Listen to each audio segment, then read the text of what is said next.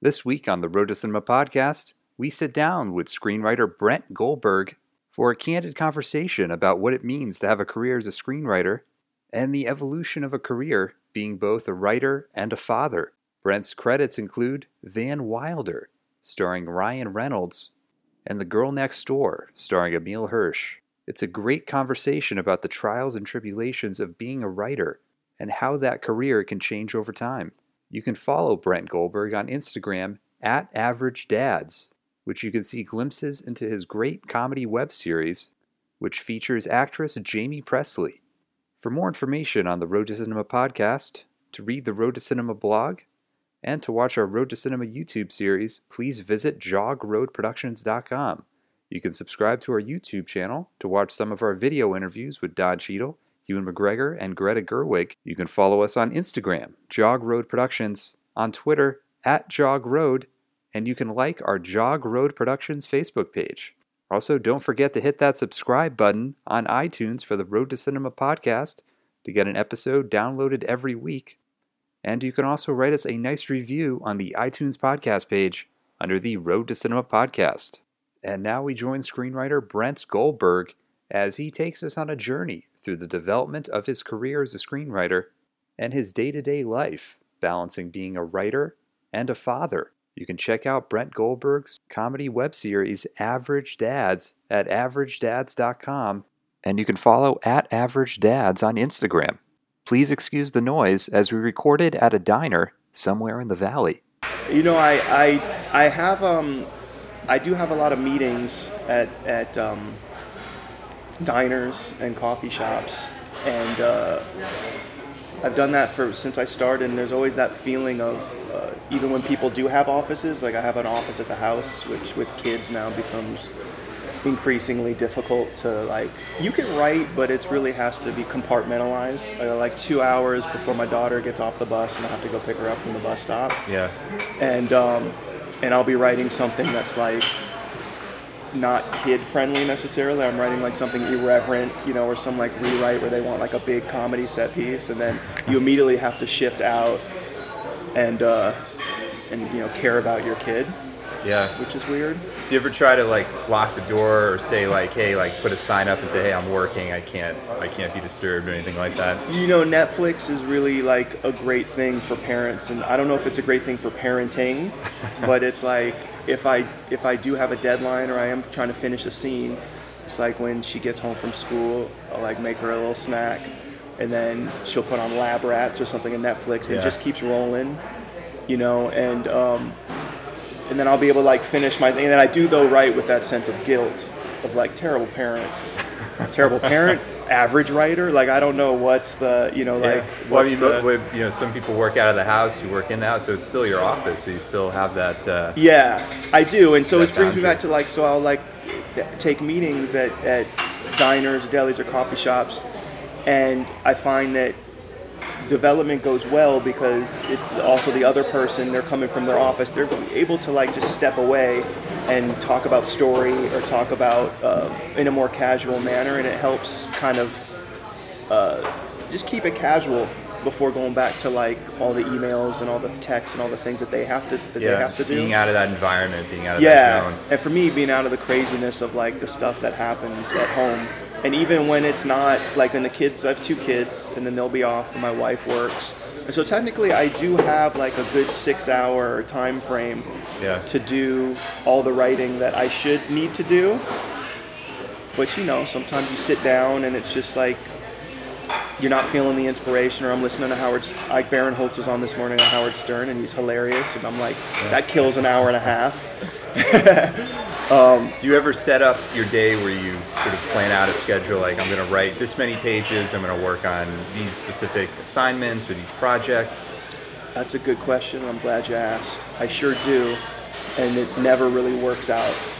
You know, it's uh, it's uh, So if you look back at that list at the end of the day, it's not what you originally set out to accomplish. I think it is important to make a list. Yeah. You know, and, and to have a, a goal sheet, and whether it's a daily or a weekly, especially when now everybody's, you know, doing ten different projects, which is detrimental most of the time to all of them because you shouldn't try and do that many. Yeah. you know but I do. I'll like sit down now and, and um, if I'm getting paid to write one thing, there's like the nine things, and I'm like, well, that's what I really like, and so I'll try and fit.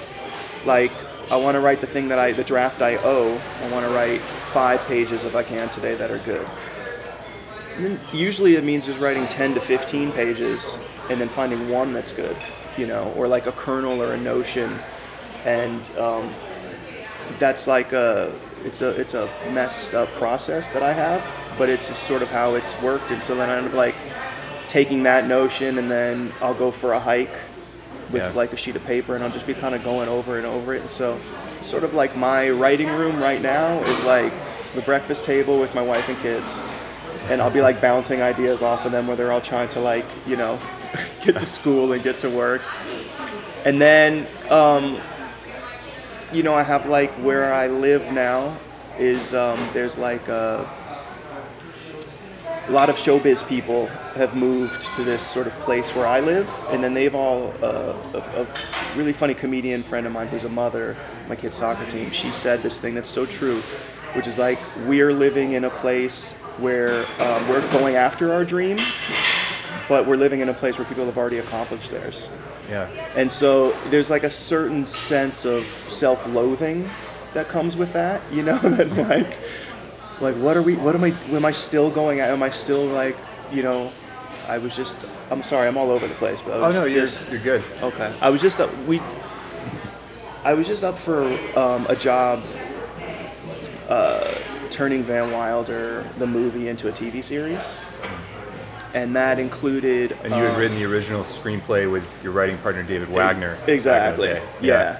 And so, and we haven't been writing for around four or five years. We've we've writing our separate stuff now. But there's been a couple projects that here and there that would, would bind us together. Like a producer had called from who works at Disney XD, and he was like, "Would you guys want to write this thing? It's it's this thing that's going to be like a million dollar movie if it works." And we're like, "Cool." And we got back together, and that that worked fine. Yeah. Um, and uh, but ultimately, we wrote together for around 15 years, and he's a good friend. And um, but we just there were things that were happening in my life with, with my family and my kids and, and parents and stuff that I would meet. And I was like, oh, I really want to write that, explore that storyline, and that.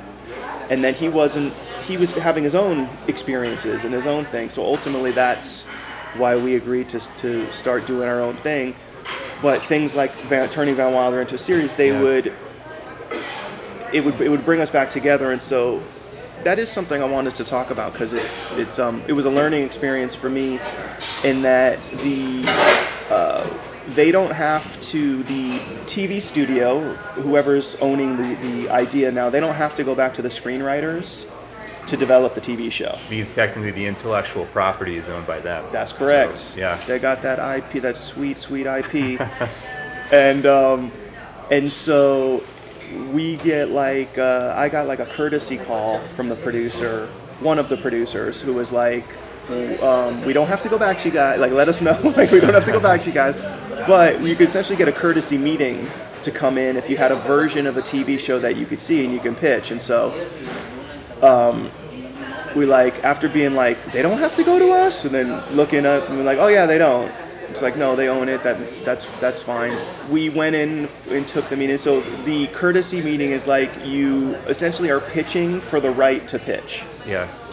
and uh, that meeting went So it's like a pre-pitch. it's like a pre-pitch. It's sort of like a, you know, it's a version of a water meeting. You know, you go, you come in, you get validated. Can I get you something to drink? Water's great.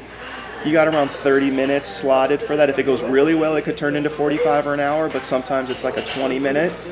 And So had you guys brainstormed a pitch beforehand? we had pit, we had worked for around a month coming up with a take, something that that was you, we think is unique and and interesting, and also like Ryan Reynolds is not necessarily attached. His production company might be, and so it was like he's not going to be in it most likely. Maybe things have changed now, but so you're you're left with that of like, can you make a Van Wilder TV show without the most important part of it?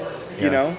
And so, um, but we came up with, I think, a really good. My writing partner, he came up with a very smart in, and then we developed a pitch around that. And got past the courtesy pitch into courtesy pitch number two, which was to pitch to the other producers. So you guys came in for another meeting. Uh, yeah, Separate. Yeah. Another meeting after they gave us some notes on our original idea, and um, and that so that was about another month. So there's two months of sort of honing and crafting this idea, knowing that the studio at the time, which was um, I won't say the t- is a TV studio that was um, wanting to do the deal. They had like three or four writing teams that were their, their homegrown talent, smart, funny, shows on the air, you know. So it was like So they were competing along Yes. with you guys. And- is that and- where that term bake off comes from? Mm-hmm. Where they say all these writing teams are competing against each other, different pitches. I've not heard of it in those terms, but Yeah. for sure they're probably like it's a bake off. Yeah, I think I call it's like for us it was more of a fuck off. Sorry, am I allowed to Oh yeah, you're say good. off? You're perfect.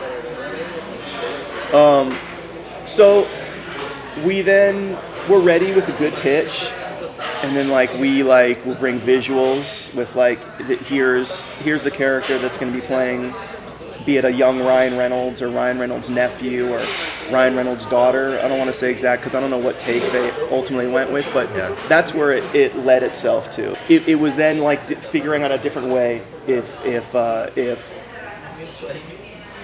if Ryan wasn't going to do it, could we have him in it in like a Charlie's Angels sort of way, where he, he was like a voice, or he was Or like a a cameo every few episodes. yeah, something like that, that ties Yeah. it together thematically, and that was open, that was on the table, and so um, ultimately we went in and pitched, and it was like uh, the pitch was just a disaster. It was a disaster. It was at Universal. I'll say that it was at Universal. it wasn't their fault necessarily, but it was like I. That Here's feel- something that I'm wondering: Do you get? Sure. Mm-hmm. You've been doing this for so long. Do you get nervous before you go into pitch? Like Sure. even like the night before, are you like sweating it out, like overthinking what you're gonna say or anything like that? Sure. I'm, I'm I like to over prepare, and so like I'll go over the pitch at least 30 times. Like I'll perform it out loud for like everybody around my neighborhood, like the, the frogs, coyotes, the kids, the bus driver.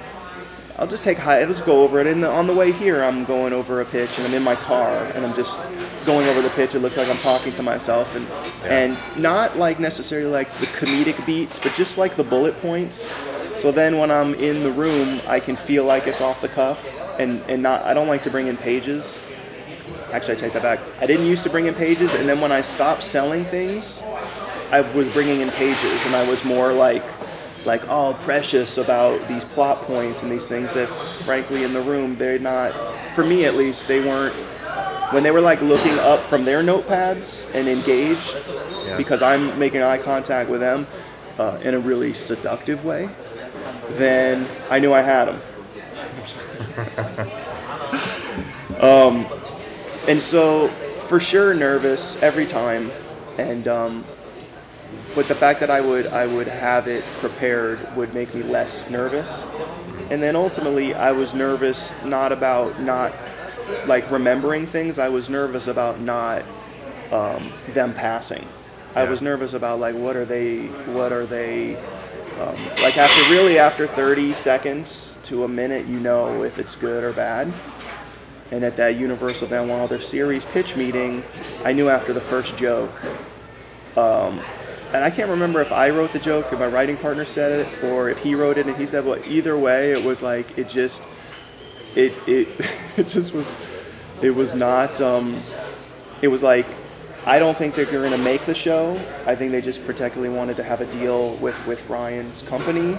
And I could be speaking completely out of school, but it was like, um, it just didn't feel like the right fit. Not all the right producers were, were together with it and stuff. And so that was something that um, there have been lots of good pitch meetings, and then that was just not one of them. That must be tough to go in and after the first 30 seconds, like you said, you know that they're, you know, like the blinds have closed and they're Yes. out, and you have to keep going. It's, it's pretty brutal. It's pretty brutal. But you gotta, you know, it's like a, you know, it's a, a, a, a, a privilege and a blessing to be doing it. You Yeah. know, to be even like be in this industry and to have like, to, you know, to every time I like drive to the meeting and then go through that process of like parking and walking up in the elevator and feeling like those nerves and it's like that pre-game feel. I, I remind myself like this is a, this is a job that's um, r- really lucky to have, and I've always felt like it, it can go away at any minute. I think it has and now I'm like re I'm like retaking agency meetings now, and I'm like going back and like um, sort of rediscovering what I loved about writing and about the Yeah. business, like since having kids and and um, Well, what I'd like to do is sort of Yeah, go sure. all the way back to the very, very beginning, Sure. and then we can kind of go to where you are now, and Mhm. that can kind of give us a really good, solid context. Um, so, from the very beginning, I mean, you just kind of did you move out here? Were you from Los Angeles? I was from I am from the Valley, San Fernando Valley, the 818, and uh, I grew up in a um, place called Woodland Hills, and that's actually where I'm back now. So I've really, literally, have come full circle. Um, and uh, but I wasn't connect. I was like you know 20 minutes away from from the studios, and uh, Yeah. But I was not. I didn't know anybody. My parents weren't in show business, and um, did I you have not- that itch to be involved in any way, or you know what? I didn't. I didn't until my parents got divorced.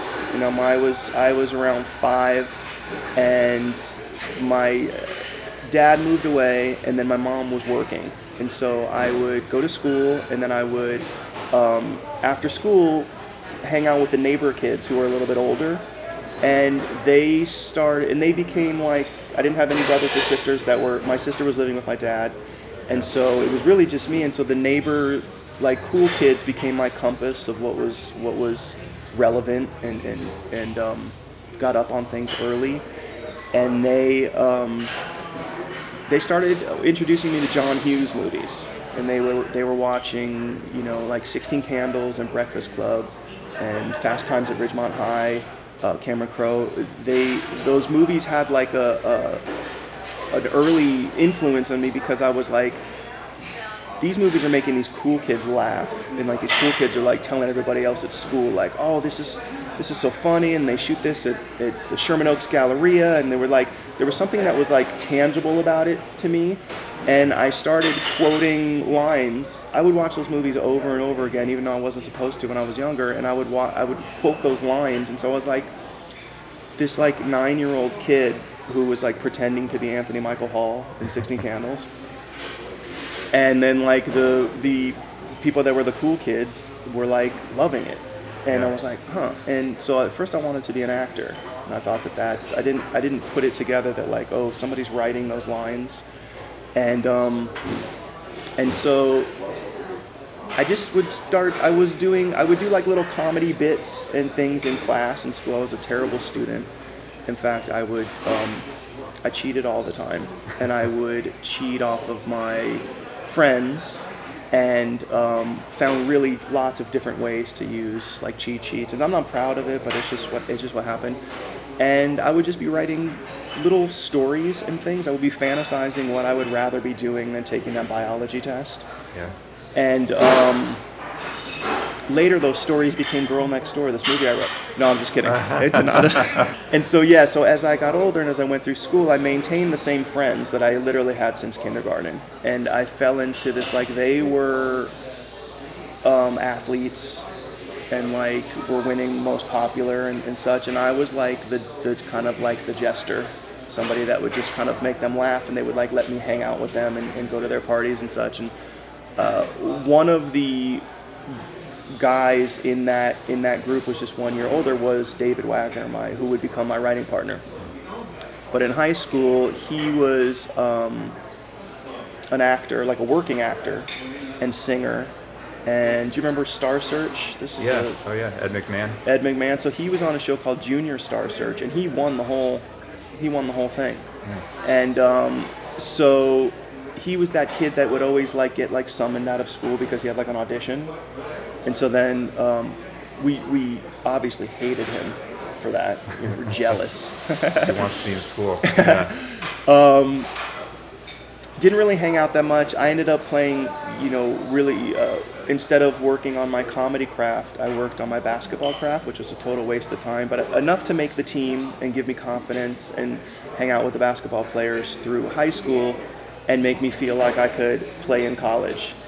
And I'm like 6'2, I'm okay, but it was not even, it was like so far from being close. And, um, but I did go and walk on to uh, the junior college team at Santa Barbara, the Santa Barbara City Gauchos, and uh, played there for like two weeks. It was just, just people were so much better. It was just like, it was just like the guys my height were dunking and had like super handles, and I was like playing center in my high school in Woodland Hills. So, um, but it brings me to I was gonna I didn't know what I was doing. You know, I was this is like in 1994. Um, I had graduated high school. All my friends had gone on to work. My friends that were now in the entertainment industry were working as like assistants at ICM.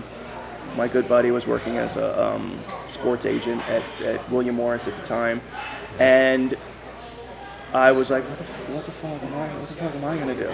So I came back home and um, started waiting tables, and. Uh, my friend who was working at, at ICM mentioned that David Wagner, who we went to high school with, was uh, starting to write, screenwriter. And I had never really even even thought about that since I had fell in love with comedy early on. But I, um, we were introduced, and we took this post writing, uh, this postgraduate screenwriting class at UCLA, and four of us wrote a screenplay together. it was like we were each going to write a vignette, Yeah. like 25 pages, and then put it together. And it was me and, and my buddy that worked at ICM, and then David, and then his writing partner at the time. And the script got like a little traction. Like the teacher loved it, and um, it kind of went through the, the machinations of like, oh. Uh, this executive at um, New Line is looking for this thing, and it was like our version of Swingers. Swingers had just come out, and so we kind of wrote our version of four guys trying to make it in Hollywood, but living in the valley. And we had he, we um, were like, well, let's get actors and, and connections, that maybe that'll help. And so we got Joey Lawrence attached. Letter of intent from Tom Arnold, I remember, was floating around. Believe it or not, that those elements did not put it over the top.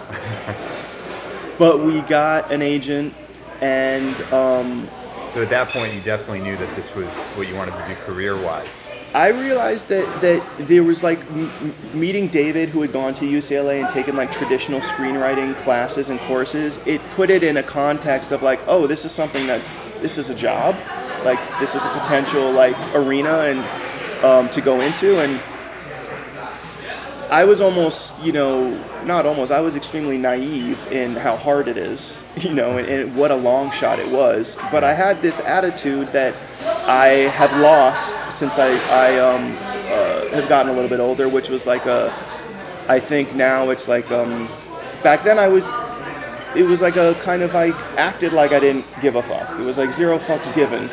Although really I gave many fucks. I like overcare. You know, it's like I'm in this business because it's filling this void, this hole of me like, oh, maybe if I'm, maybe if I make people laugh, my dad will come back. Or, you know, it's like this thing but in a context of going in and selling an idea, you know, um, I was young and like had a fake it till I make it degree, and it ended up kind of things started happening because of that. And I was still waiting tables while I was writing, and so from the time that I met David. We wrote that first um, spec script, which ultimately didn't didn't go anywhere, but got us uh, an agent. There's around eight years of just writing scripts and failing, and um,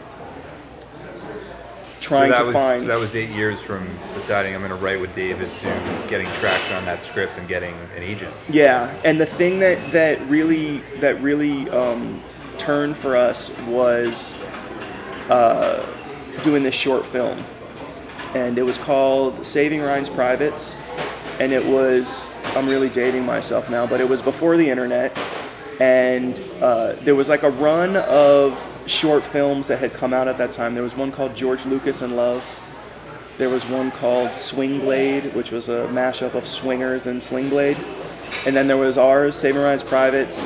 And they all came out like within a year and in the to give you an idea of the climate of what screenplays were like at that time, American Adam Herz had just sold American Pie to Universal, and I remember the the cover page of our agent had given us that they were like read this script, and it was like at that time it was called teenage sex comedy that your kid that you'll hate but your kids will probably love and it like changed the it changed the climate a little bit because before that the last teenage sex comedy was Porky's you know, and going back to Fast Times and and Those um, John Hughes movies, those were from a decade earlier. Yeah. So those were very far away. Exactly. And Yeah. so, you know, it's like ebb and flows every sort of decade or so, like a genre comes back, and then all of a sudden it was like they couldn't, Hollywood at that point couldn't get enough of those teenage sex romp comedies.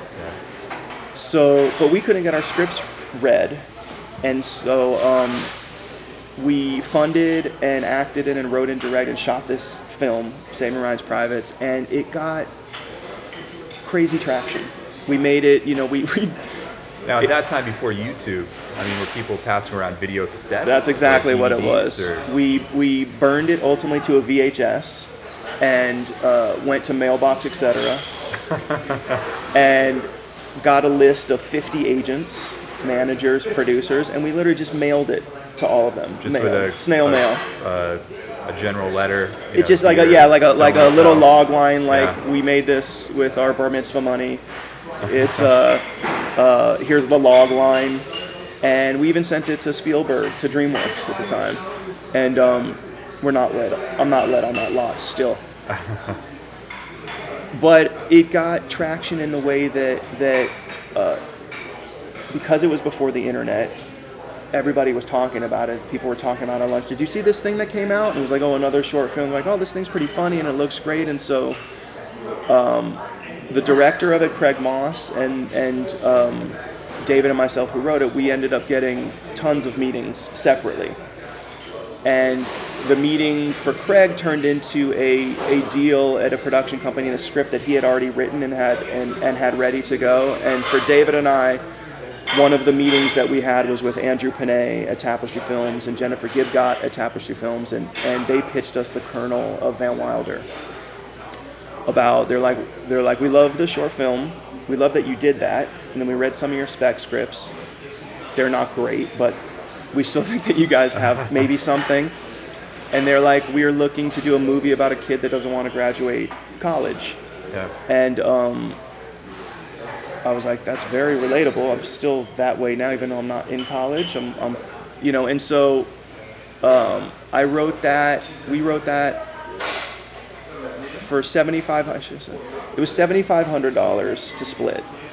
To split. To split, Ah. and um, that's what our agent said at the time. and uh, I was waiting tables at a place called Cosmos Grill and Rotisserie, uh, which is now a coffee bean in Calabasas. And um, I would have written, you know, like I do now. It's like I would have written it for free. yeah. And and the deal was a deal that like that Tapestry gave to allow us to see like, hey, is there something there? And, and ultimately, it was not about the money. We weren't even in the in the guild at that time, but it, it became a spec script, you know, and that took around two or three years for for Panay and Gibgot for them to go and get it made. But it gave me that was something that that it was like the sixth script that I had written, but it was written with um, production company notes, and uh, it was a, what was called a proceed to production which was like they were starting to line up financing and had an idea for Ryan Reynolds at the time as we were writing it, even though that we didn't even really know it, you know. And so the budget was kept really low. The uh, you know we were writing set pieces, keeping in mind that we only maybe had like 25 days to shoot, and um, and then from that script that opened the door for other. Uh, for other things that we were going to do together and, and at that point that's you know our writing team was formed. The other two guys that we were writing with prior to that that we had written that first script with had gotten um, other jobs and were succeeding in the business side of it. And uh, and so David and I were just like okay it's just us you know um, So did this feel like a victory to you guys that Oh, you yeah. got this screenplay and it was about to be produced and Oh, hundred percent. You know, it all feels like I of the first call that we've written around ten drafts of of in about a year, with um, tailor making it for different actors. So before it was Ryan, I remember we got a call uh, that uh, Matthew Lillard w- loved the script and he was Lost, attached. right? Was he? Uh, Matthew was he in Lost? Matthew Lillard was he's a an actor comedian. He was like in um, Without a Paddle. Oh, okay, I think like SLC Punk.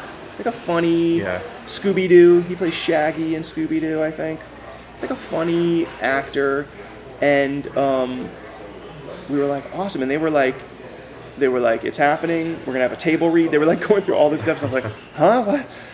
And um, it didn't happen. It just like those pieces, and they weren't wrong for calling and telling us that, but it was just like that was one of like 10 to 20 hurdles that, that happened along the way. And the thing that kept that kept me grounded was like I was waiting tables, two shifts, you know, during the day and And now they the weren't night. paying you any more than that seventy-five That's hundred that you were splitting. That was it. Oh yeah, and that's you know after made. you split that and pay an agent and a lawyer fee, and I'm not complaining at all because again, hashtag blessed, feel great to to be paid at all, but it's like it maybe you clear like a grand, you know, and yet that that thousand dollars was my my rent was four twenty five in the studio apartment. I ate, you know, still do now. Go back to a Top ramen, SpaghettiOs back in the day. Now too much MSG. And uh, but I would just write, you know, I would just write like 16 hours a day, and I, I did. I will say I had this drive of, um, you know, that Rocky had in Rocky One, and now I feel like I have that drive that Rocky had in like the beginning of Rocky Three, where Burgess Meredith. And I'll explain. Burgess Meredith, R.I.P. He says to Rocky, like Rocky's like, why don't you why don't you believe in me anymore? He's like, I'm the same I'm the same guy. And then and then Mickey's like, well, the worst thing happened to you that can happen to fighters, you got civilized.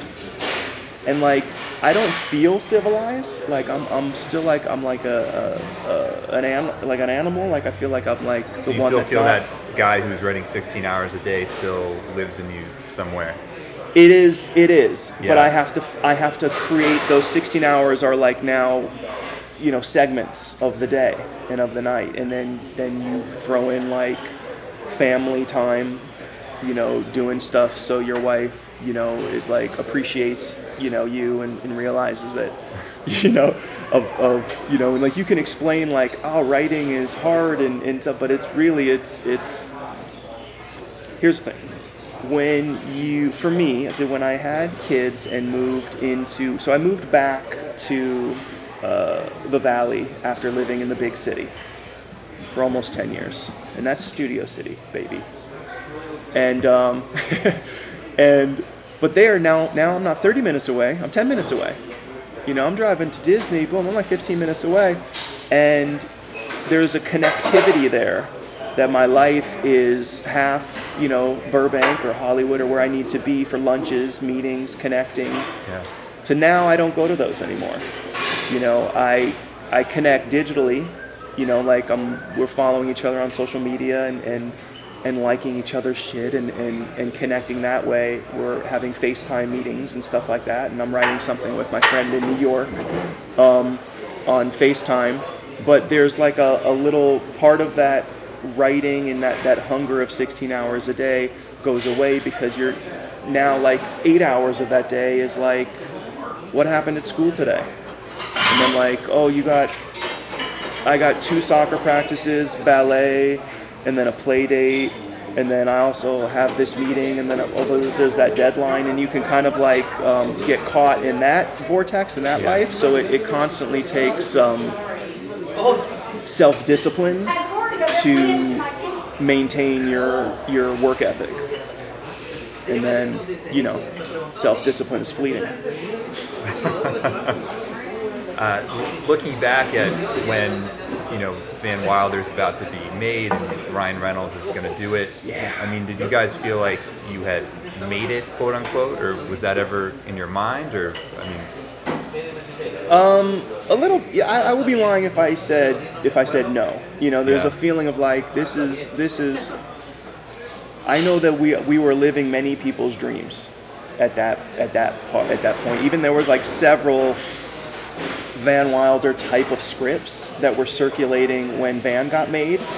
Just as I have many scripts that almost got to the finish line, but another similar idea, similar genre, you know, made it. And so it was weird because I was I was young and I was just um, I just I was just asked to, to comment on this thing about uh, when Van Wilder came out. They did a lot of um, back in the day. It was called EPK footage. Electronic press kit. Boom, Yeah, you yeah. got it. You're in the bit, you know.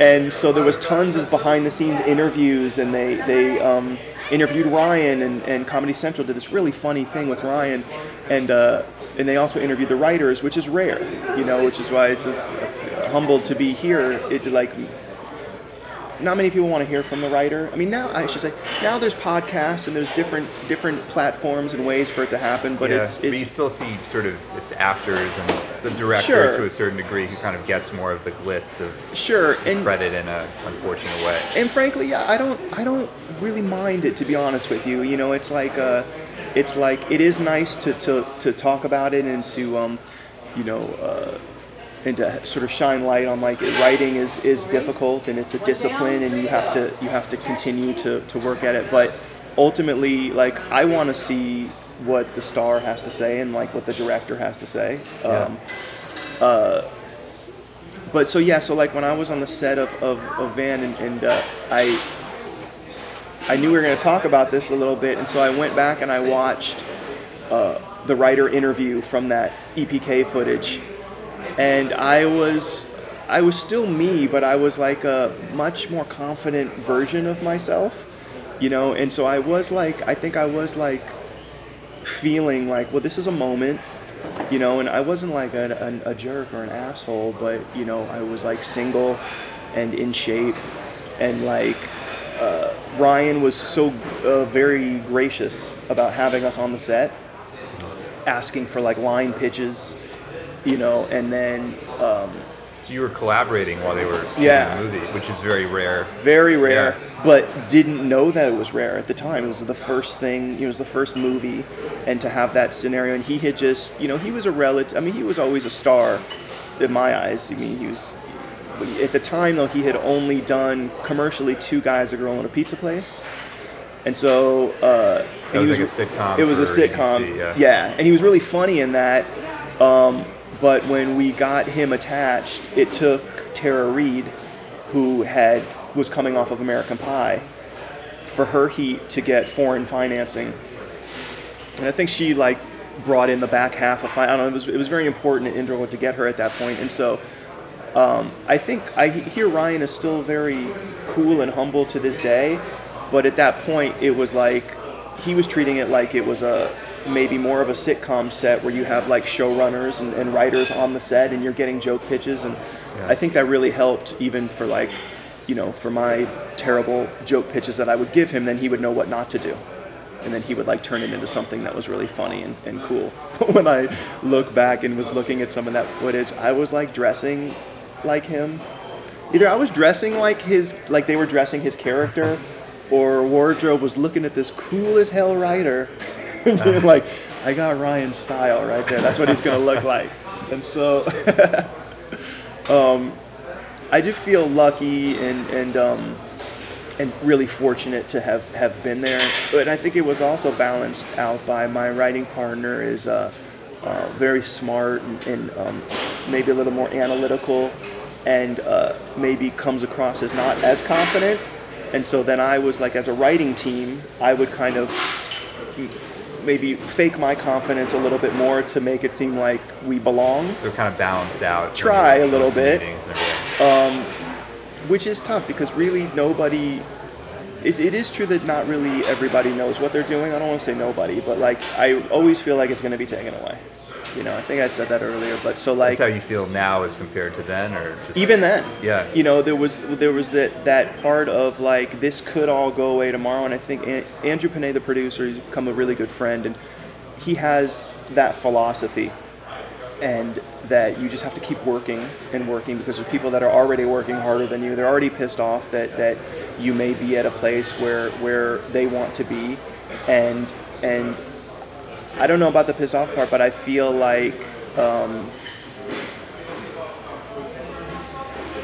I, yes, I do feel like it. it I've never really made it, and and then be, especially because when I, I um, when it does go away, and I don't say it goes away like where where I am now, but like when I stopped, when when movies stopped getting made, you realize that like, oh, this was your run, you know, and, and some people have two runs, three runs, some people have no run, you know, and so like, but we had a run of where we got, we have Van Wilder that got made, and then on the tails of that, um, a movie called Girl Next Door with uh, Emile Hirsch and, and Elisha Cuthbert and Timothy Olyphant. Was really great in that, and um, that we got the the ability to pitch that because of the the the fact that Van Wilder was getting made and it hadn't even come out yet. So it was like before it came out and, and like underperformed commercially. There's like this little bit of a bump that you can get in the heat of like the movie's about to come out, and it's like go out and try and sell at that point, you know, before, so they can't, you know, and and it did help. And then when Girl Next Door came out, we ended up through our producer getting a deal at Miramax. And again, before Girl Next Door came out, so before that underperformed commercially, we then got a deal at Miramax and was were then rewriting like current properties that they had. And then that was great.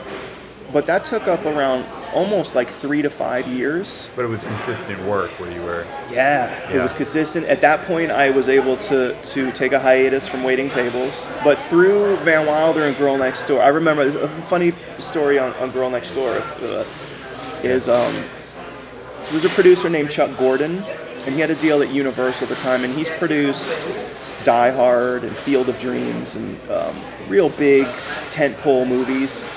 And um, we had come up with an idea based on our true experience about uh, this guy who wanted to take a porn star to his prom at El, Camino High School, which was our high school in Woodland Hills.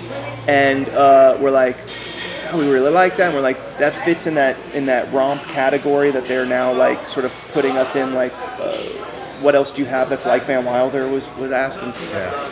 And then we discovered that um, concurrently on Howard Stern's show, there was this kid named Brad in Jersey, and how and he didn't have a date to his prom, and Howard and the crew had hooked him up with this girl Houston, who was a real porn star, and like cameras followed them and such, and so um, we had found out that we pitched our idea to the agent, and then he was like, "Did you know about the Howard Stern thing?" And then we said, "Well, we do now." And he's like, "I have an idea." Um, Chuck Gordon, this producer, is uh, working with Howard Stern on on not that idea, but looking to do an idea. So the next thing we know, we're in Chuck Gordon's office on the Universal lot, and we're pitching Girl Next Door to Howard Stern on speakerphone. And this was our second pitch. Like Van Wilder was really our first pitch, and it wasn't really even a pitch. It was just we were taking someone else's idea and kind of putting a, a loose story around it. And But this is an original concept that you guys. This is come up with. original, yeah, front to bottom. Had no clue on on. I mean, we had, we were reading screenwriting books and how to pitch and how to sell, but had no clue on length. You know, like how to realize that you're pitching to somebody on a speakerphone. And so our pitch is around clocking in, you know, around 45 minutes. And had little moments of laughter and, and things in there. And we're acting it out and acting out the characters and giving the whole three act structure. And uh, it was like dead air after you were done for, for I felt, felt like for at least 10 minutes, but it was probably like 10, 12 seconds. And then I'll never forget Howard goes, wow, that was detailed. and so that was a pass. Ultimately, that didn't work out with, with Howard, but Chuck Gordon was able to work out his deal with, with Howard and, and his manager. And so we got the right to pitch Girl Next Door. So then we went on the rounds and pitched Girl Next Door to, we, we trimmed 25 minutes from that.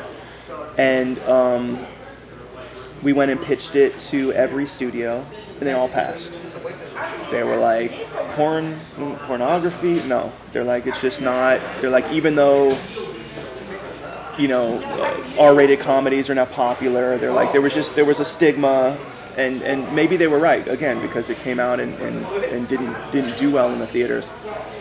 But uh, there was a director that really loved it, Luke Greenfield, and once he got involved, he started rewriting, and then they hired Stuart Blumberg, this really talented writer, who ultimately, my writing partner, myself, and Stuart shared credit, writing credit on that film. He did the uh, the Kids Are right? Yeah. The uh, Annette Bening movie. Yeah. I think. Yeah.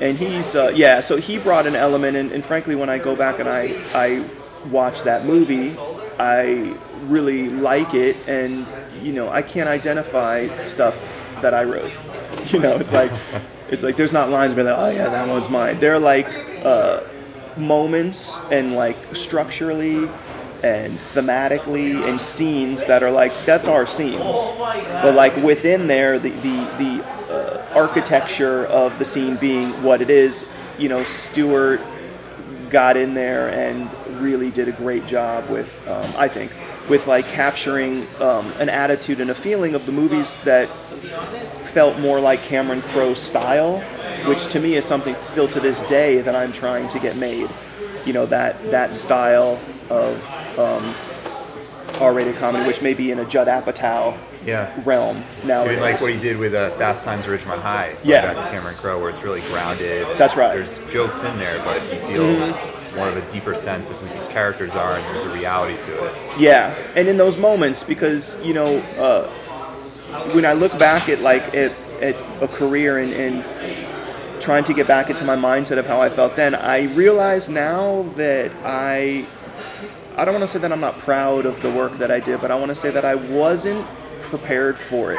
And not like I wasn't prepared for like the ride, you know, but I wasn't prepared for almost the level that that I need to be at to really excel.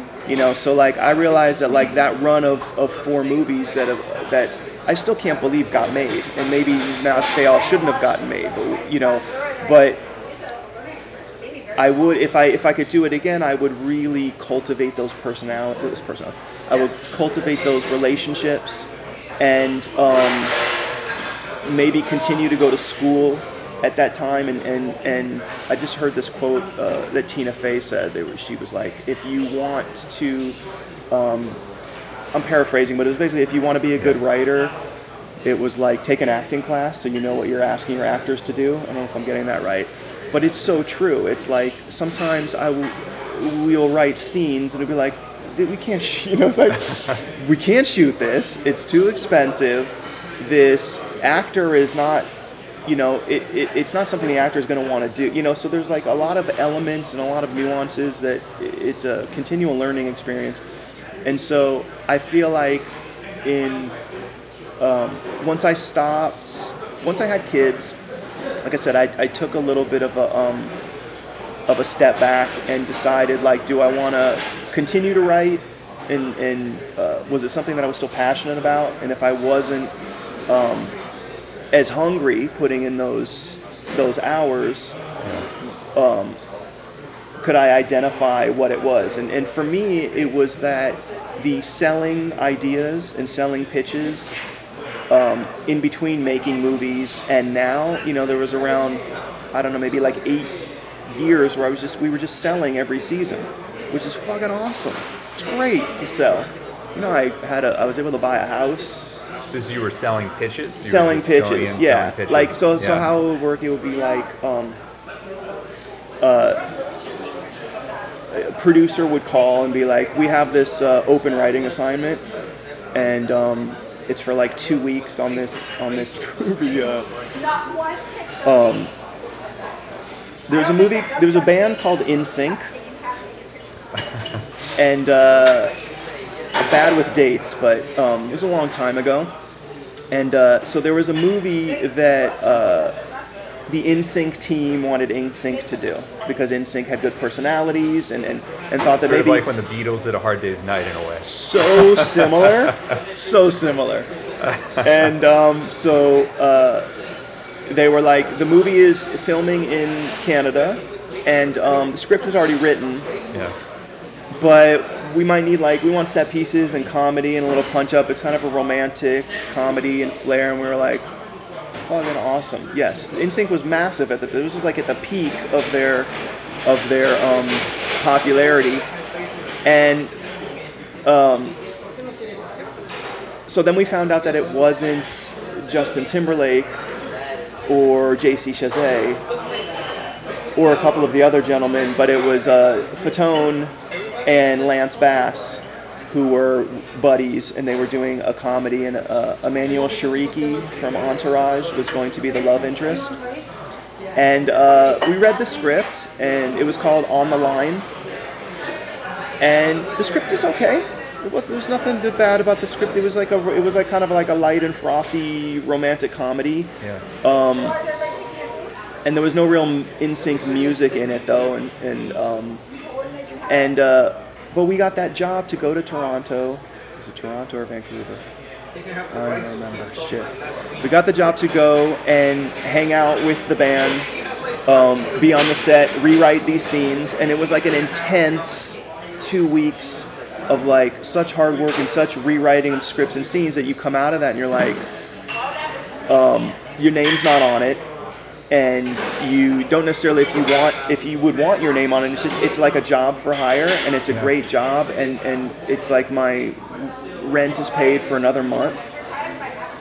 And so there were things like that that would pop up periodically in between me writing like a spec screenplay or, or going out to pitch a pilot. And so for several years I fell into that where I was not attached to anything. You know, I was not writing things that were that were like I was passionate So about. that seems great in the short term, but in the long term, it didn't pay off as well. You nailed in it. a way. That's Yeah. exactly it. And at the end of it, it was like a there was nothing tangible, and it and so um, I wanted to start writing my own stuff and see is that something that would get me that would get me excited and get me passionate about it and stuff. And so I really kind of um, uh, I started. I did. I said goodbye to my agents, which received. I was with everybody through the run. You started out at, at an, a, a smaller agency and then ended up at CAA. And it was you and your writing partner signed Together, together, as yeah. one entity in a way. Yeah. Exactly. And then our um, agents at CAA went to another agency, and then we went with them, and then they left that agency, and then they went to another one, and we were like, what's the, you know, what's the, well, what do we do? You know, there was we weren't getting them work, I will say, and then they were also not getting us work, so it was a it was a mutual split. But at that point, I, I and this was so this was around four years ago. Yeah. I um, broke off and started writing things that went back to writing what I know. You know, I was not in a guy that didn't want to graduate college anymore. I was a dad saying I should have graduated college. And um, but I realized that there was like something that was interesting that was happening in my life, and that my kid, like for example, my son started kindergarten, and in LA, is there's a lot of like um, high-ranking executive parents and celebrity parents that were in like uh, my kids were in class with their kids. And so that turned into um, a couple of pitch opportunities, and I was able to like sell a show to TBS uh, called Bad Parents, based on like these parents that are acting bad but they're trying to be good, which sort of brought like a feeling of of sort of that that irreverent feel of of things that I used to write mixed in with family, and um, At this point, were you writing by yourself? this or- was yeah. So that was the first thing that I sold on my own, and um, and then I, as that was being developed, I took what I had learned on the movie side, which was like, okay, well, before that's passed on, I'm going to try and sell something else. and so I uh, was able to sell something at Showtime um, called Lords of Chatsworth. But that idea was about a, a dad who came up to me and uh, was pitching me a story, and, and most of the time that happens, it happens often. People are like, I have this idea for such and such, and what do you think about this? And I try and not fall into that category of pitching my ideas to other parents. But it happens, and now, like you know, you're gonna see selling at kids' birthday parties. You're gonna see selling at uh, a parent fundraiser, and um, so I, I pitched Lords of Chatsworth was essentially about these four dads who um, meet on this mandatory dad's night at Chili's, which is like uh, your wives want you to go out and meet some friends, meet some new friends, and then you kind of go out and hang out with these dads who you don't really have anything in common, and you just kind of want it to end. But this particular scenario is I went and this dad was pitching me this idea about opening up a, um, a poker only casino on this sovereign nation's land in Chatsworth for reals. And uh, I and he was asking me for like investment money. I was like, what, wrong? I'm renting. I'm like, there's no chance. And I said, but I love that story, and it's really Yeah. interesting. And so we developed. Uh, so he's like, take it, take it. So developed the pitch into this really cool idea and sold it to um, David Nevins at Showtime, who's who's my, my, my favorite executive I've ever met, and uh, he he was um, uh, he had really great ideas, great thoughts, and even though it wasn't greenlit, it was like uh, that was the that's the tone of, of writing the, of what once inspired me, of like back to that Fast Times at Ridgemont High. So now it might be more, you know, compared to like Weeds, you know, a little bit of Hangover. It's kind of that, you know, um, mixing that responsibility with irresponsibility, and. Uh, so but when that didn't sell i you know so that was like three years ago three seasons ago i just i i made a pivot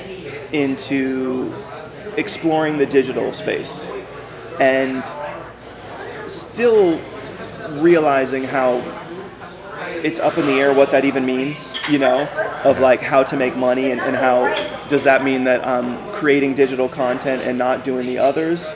No, I'm, I'm not, but I am.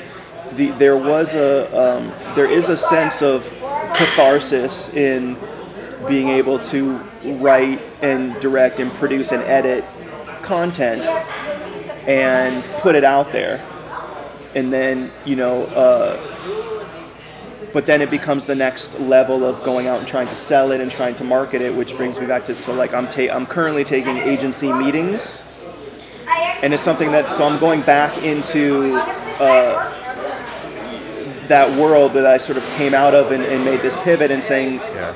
can I do both? Can I pursue a digital career of, of creating comedy and um, mixed in with getting back into trying to sell? And, and what does that even mean? Are people buying screenplays?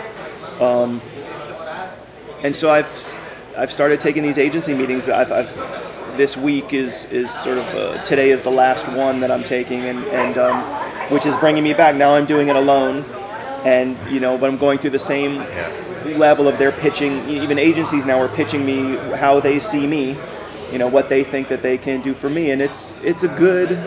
It's a good thing to see like how you can have a I have a view of myself and how I see myself in the marketplace and how what they think and they're all young now. They're much younger than me. They're very, you know, they're still as slick. you know, um, So what uh, are some of the things that they try to tell you to convince you to sign with them? With, uh, well, the ones that that none of them are saying like we think that you can be selling scripts for a million dollars, which is like I know it sounds crazy, but like when I started. Um, my agent at this boutique agency, Justin Silvera, who's uh, a manager now, he's a real great guy, great manager. He had sold the script for Dude, Where's My Car? And then he had sold the script, the original script of Something About Mary. And those numbers were climbing up towards um, like 950,000 to a million. And it was like, so starting out, there was that was the gold rush of like, you can fucking sell a script for a million dollars? Like what? And it's, it seems out of this world, but it was like, that's how inflated things got, you know, in, in that realm. And so those selling pitches and selling those ideas of that's what agents would sell us at the time. So now I'm happy to see it, to say that they're not selling that because you know it's not true, you know, but so is it more saying like they're selling you, we'll get you writing assignments, we'll get you work? Is that more of the uh, take that they have? You know what? The first thing that they're saying is like, they're like, why aren't you working? And I'm like, well, that's what my wife says. I'm here for you to tell me like how you can get me to be working. and um, the ones that I like are ones uh, that have a, a are not ignoring the digital side, and some are, which is crazy to think. Some are being like, nah. They're not saying it's a fad, but they're just like, don't worry about it. They're like, if you're doing anything on the digital side, it's it's a lifestyle thing, and it's like you have your Instagram and and. Uh, but the ones that are like, no, you're going to use that digital to show that you can direct and that you can produce while simultaneously you're writing idea and there's crossover. Um, those are the ones that I'm really liking, and those ones are not surprisingly they're not in the bigger, you know, the the bigger agencies. Are more traditional, I guess, in that they just want to focus on TV and. They just want me to sell. Go Yeah. back to my quote where I sold for a lot of money, and even though it's not it's not realistic for me at this point, I feel they they have clients that are just cr- they just are huge and crush, and so that's the only way that they would sign me. It's the only way that they'll even see me is they'll look at they'll like they won't go back and read my. Here's what I say. The big agents that I've that I've met with, they haven't read my scripts because I always ask a specific question to know if you've read, and it's like early. It's like in the first five pages, and if they don't know the answer, I know that they didn't read it, but they'll they know my quote, so they know like a quote is what I got paid for on my last pitch, and then they'll so because those are all in the records, and so they could just call business affairs and be like, he used to make this much money. What happened?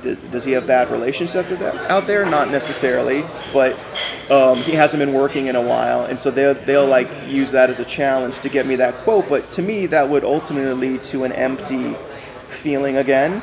So the the the agents that um, can answer the question of like about that little specific thing that I wrote, and then have a, an idea of wanting to mix digital, being current in what's really happening in the world with the traditional TV and film. It sounds good to me, so I don't know if it's right, but it makes more sense. I, I can I can stomach it more that they're going to be setting me up with after you say yes to an agent, then it's you go back to those general water meetings, you know, and, and out of those, however, which I feel grateful to have because I've refused them or not done them for the past four years, and you know, haven't got paid much the last four years. You know, it's been like sporadic here and there, and so um, So you felt like at a certain point you really didn't want to grind it out in that same sense, we're not taking those general meetings and you know what happened was that they would like you know having a, a title like van wilder with ryan reynolds that would get me in the door. Yeah, and then they would look at uh, a couple of the scripts that i wrote and then they'll be like okay well you're proficient as a writer you know? And then um, but my I would look at myself and I wouldn't have like a project that was ready to go, you know. And so I would it would fall right back into what they are what they think for me and what their idea is for me and if they don't like my writing or if they think that I would just the person that they would they would have me meet with would be somebody that they're trying to fulfill that relationship for them and not for me yeah, which is ultimately my fault if I don't have a, a script or an idea. And, and, and my friends that are successful tell me that I'm supposed to tell them what I want them to do. You know, in what sense? I'm supposed to tell the agent, like, I want you to give me a meeting with um, Judd Apatow's company. Be that know. specific, yeah. Yeah, like I want you to. meet I think this Adam Sandler's. company, and if they and they're like, no, no, Adam Sandler's not doing this, but but such and such is new and upcoming, and they might be, and that's the true test of it. So that comes back to like just knowing uh, what you want, which is hard because like I every day when you ask what when I wake up, do I make a list? And I do. I make a goal sheet, and like here's the projects that I'm working on, and like I wake up at 6 a.m. now and I help get the kids off to school. But then from like 7 until 11:30, 12, I usually try and knock off like two things from that list. yeah. But then you get like a, a, an email from a producer about this idea, and then you're like going back into that file, you know, or then you get this this thing and be like, oh, you have to cover this, and, All these things take you off course. they take you off course, Yeah. and, they, and that can take you off course for like two weeks, you know and so like that's also something that i didn't used to have because i didn't know anybody so i just had my head down and i just was would work and i would write and then i would i would just go to work and i would come back and then i would work and so now you know trying to eliminate the noise and trying to like just stay focused is is a it can become its own you know um, challenge Yeah. Well, I when I uh, I stumbled upon your Instagram account, and that's how we kind of Oh, yeah. connected. But I saw like those average dad shorts that you had on Instagram, and that they were on Vimeo, and they were really well done. Oh, so I was you. curious, like, are those little you. snapshots of what average dads is, or is that like a web series you're working on, or Yeah, thank you. We're doing what's called a slow four-year rollout.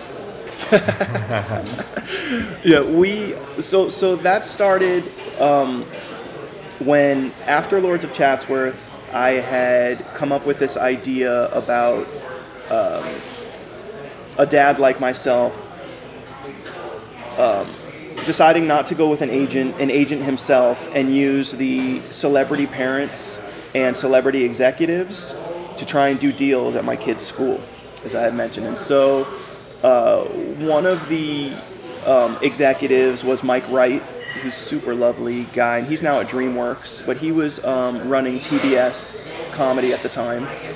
And my kid and his kid were in kindergarten, and that idea um, became Bad Parents. And then when he left, telling other people's business, but when he left to then go to DreamWorks, Bad Parents fell in that place where it's like a new regime comes in, and I actually really like what TBS is doing right now. I think that that that particular show fits in with them, but yeah, and then Lords of Chatsworth was another thing, another idea that was that was generated after my pivot of saying I'm going to sort of step away from Hollywood, write what I know in my life, and then maybe go back in. And then when Lords of Chatsworth didn't go, I decided the next idea I was going to do, I was just going to produce it myself, similar to Saving Ryan's Privates. And um, I, the next year, my kid was in class with Jaime Pressly, uh, actress from My Name Is Earl. She's on Mom. She's really funny and cool. And uh, so I, my first notion was pitch her this idea that I had for, for um, a TV show and then get her attached and go the traditional way. But instead, I just asked if um, I told her that I had this idea that I've broken into. Uh, it was a 30 minute pilot that I essentially broke into three minute clips. And the season one storyline is about me using my kid to get a play date with Jaime Pressly's kid, so I can pitch her my series idea. But all I really, um, all I get a chance to pitch to is the nanny and the manny, and then they have like really good notes, and then they sort of become like my surrogate managers, and um, they turn out to be connected within the suburb and within the school in a way that I that I never was before. And so, whereas I think like my friends are are supposed to be like famous, cool parents, it's really like the working class that I'm comfortable with, and that's that, that's my crew. And so, average so average dads LA is a web series of episodes that are like snackable episodes. You know, so they're like between three and five minutes. And now we're doing so eight of them are going to be up on the website are up on the website as we officially are, are rolling it out. And then from that i met yeah thank you. Thanks.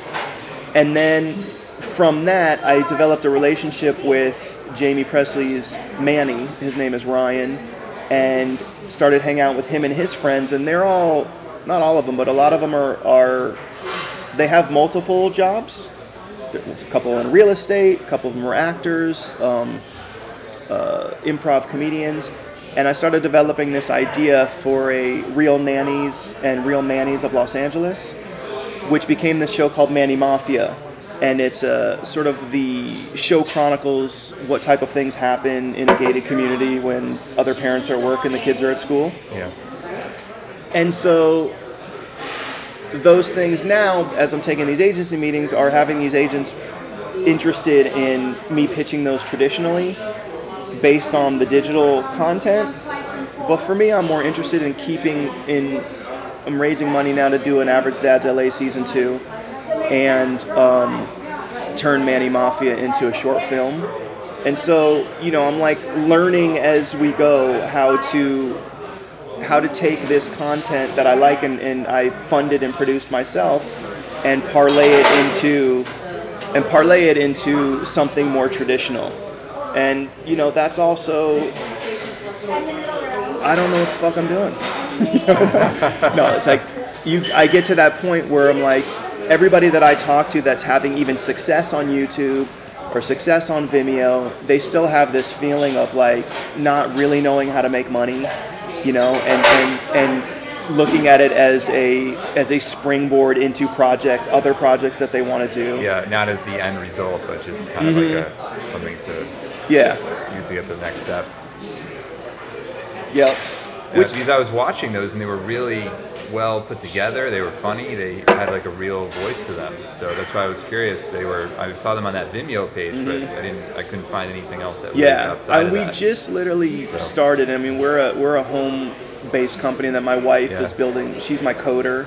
She builds the website, and um, but the the I appreciate the, the note on the quality, and it's like you know I wanted to make sure to to get a great cinematographer and and and hire funny actors and and um, make it look great. And um, ultimately my my goal would be to bring that type of of you know like uh, feature film and TV type of quality onto the digital side and make comedy and, and create content every day as I just you know when like I take my kids to school for there's just always stuff that happens.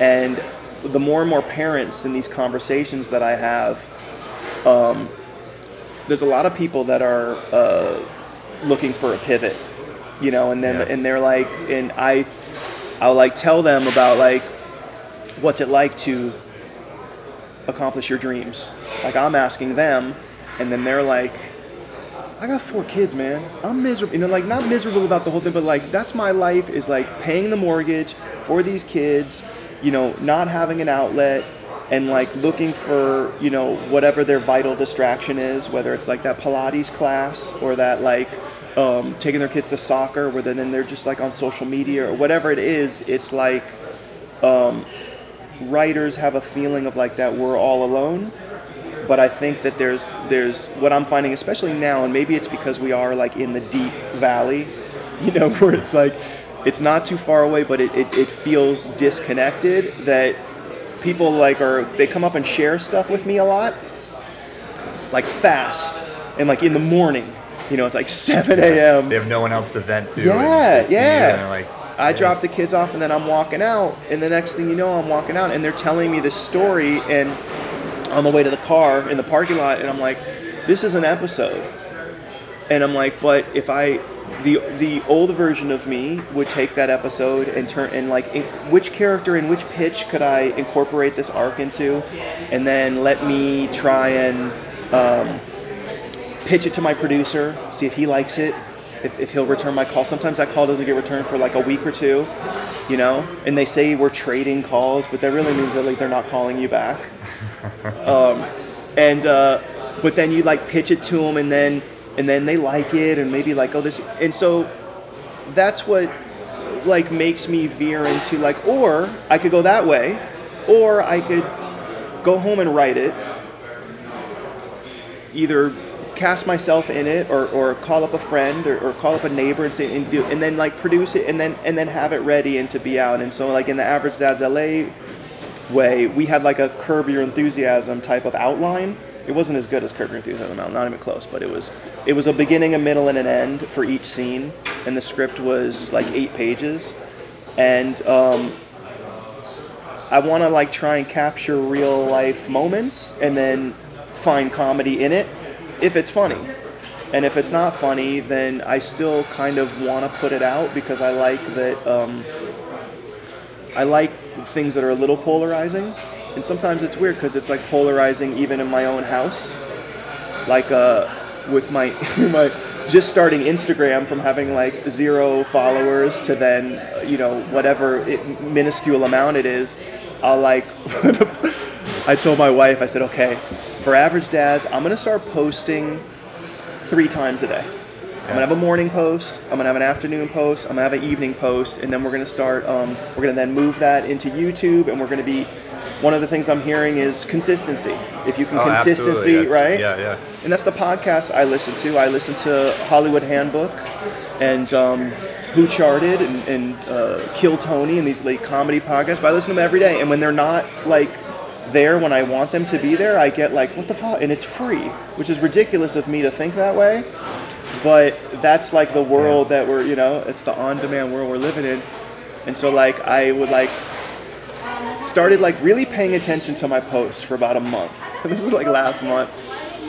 And then um, I asked my wife, I said, can you be my, you know, be my algorithm person? You know, can you like see who's liking what? Let's see if we can start to tailor make it. And then so like, I'll like post something that I think people will love. Nobody loves it. And then I'll post something I'll just think it's like a filler thing. And then like, it'll get like a lot of traction.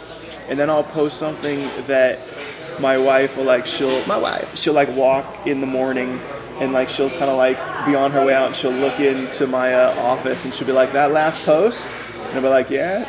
And she went the other day she's like it's a little much.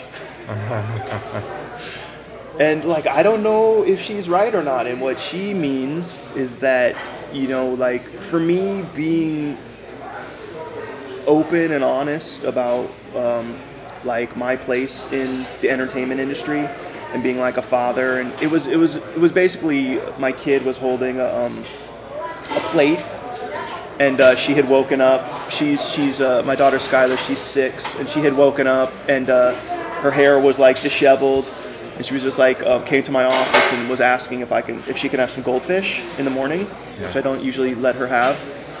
Um, and then I, I noticed that she was standing next to my Van Wilder one sheet, which is like um, uh, on its way either up on the wall or to the garage. I'm not sure. And uh, so I just wrote this the joke that I thought was funny, which was like, "Please write something funny. I'm starving." And uh, my wife thought it was a little much because it was like uh, I don't know, maybe trying to get sympathy or trying to like. But for me, it was like that's how I feel. You know, Yeah. it's like I feel like uh, where I used to write for me to maybe like I don't know to become popular and cool and get like a cool girlfriend and like be like be someone that's that deserves any type of success to now I'm like no if I don't if I don't sit down and that find that discipline to write like they're not they're not going to eat. You know like we're not going to be able to live here. We're not going to be able to live in this school district that has like a great public school so it's uh it brings me back to like finding that balance of you know not caring whatever other people think. Zero fucks given that which is not right. You can't have zero fucks given. You have to you have to give fucks. To then have that point of like believing in yourself and just writing you know your truth and keeping things in, in the, the agency that I'm that I, that I really like that I think I'm going to go with is he said he picked out something and he called the stories that I was talking about as authentic. Yeah. and that it was organic. And that's I didn't used to be authentic. You know I used to have like a I was like I lied a lot. And I would say it was like storytelling but I just was like I would lie to like to even like I would just have flourishes on stories upon stories and stuff like that general life outside of the. I would just yeah. take, yeah. I mean, for sure. I mean, I've, I was- maybe was like told a girl that like I was like um, auditioning for Saturday Night Live when I really wasn't, you know, and things like that. And uh, I don't feel, you know, I never said anything mean, but it was really just an insecurity-based thing to be like. When you asked me, did I feel like I made it? No.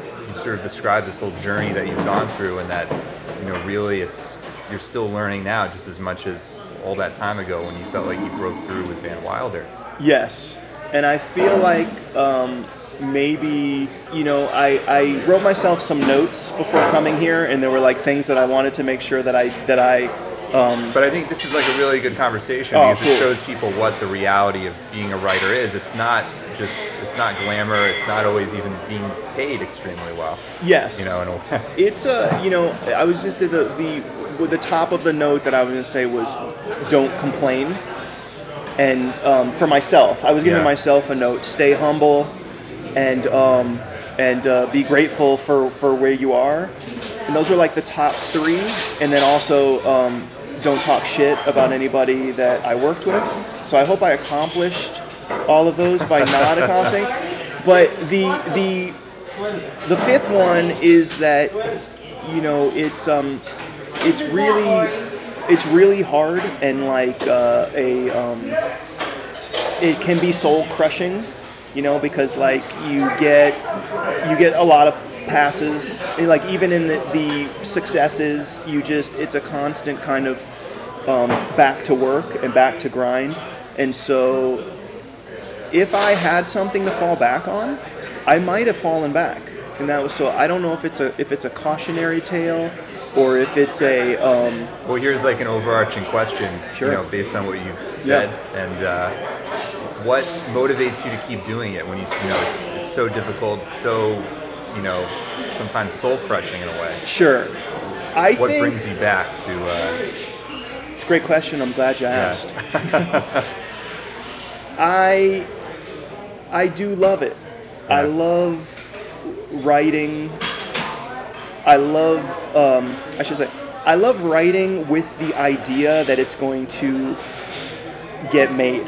You know, so like I I don't want to say like I the, the idea of writing like I have my son write every day. You know, come home and just and and and I think he's a pretty funny kid and write his thoughts down in his journal. I don't look at it, but so like I the the idea of the catharsis of writing and, and getting it out I think is very important.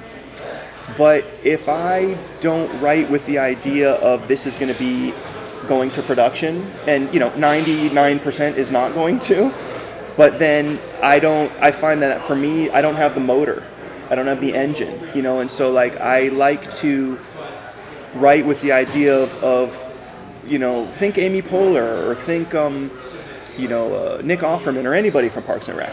Or like, you know, picture this character, this actor in mind reading your, you know, or their manager reading your your script and feeling like, oh, this, I feel this, I, I feel where this guy is. You know, I, I see where this guy is because when I look back at my work, I don't, when I don't feel it, when I like watch something or I read something, it bothers me. And so I think like, um, I still do it to answer that question, maybe to, to like show that I'm better, you know, or that like I, I do belong now and like I can um, like I can sort of be in the club and I can kind of like get back on that on that set and and uh, and work with Ryan again, you know. So it's like it, it's it is a drive where now I know what it's like, and so I feel like I'm a little bit more informed. I'm certainly more educated and more prepared for it, and I but I do realize that it may not ever come again, you know. Um, and so I'm trying to find that middle ground of confidence and um, you know keeping it organic and authentic, but also realize that it's changed, and the executives I'm pitching to uh, you know, likely didn't see them while they're in the theaters. You know, likely don't like it or Girl Next Door or, or um, and so it's you're only as good as your next pitch. You know, as your next idea, and so outside of the financial aspect, you know, the drive is insecurity. Yeah. well, thank you so much for doing this today, and I, I encourage everybody to follow you on Instagram, Average Dads. So Thank you very much. It was a, it was a pleasure, and I like what you do. It's it's nice. No, I appreciate Yeah. it.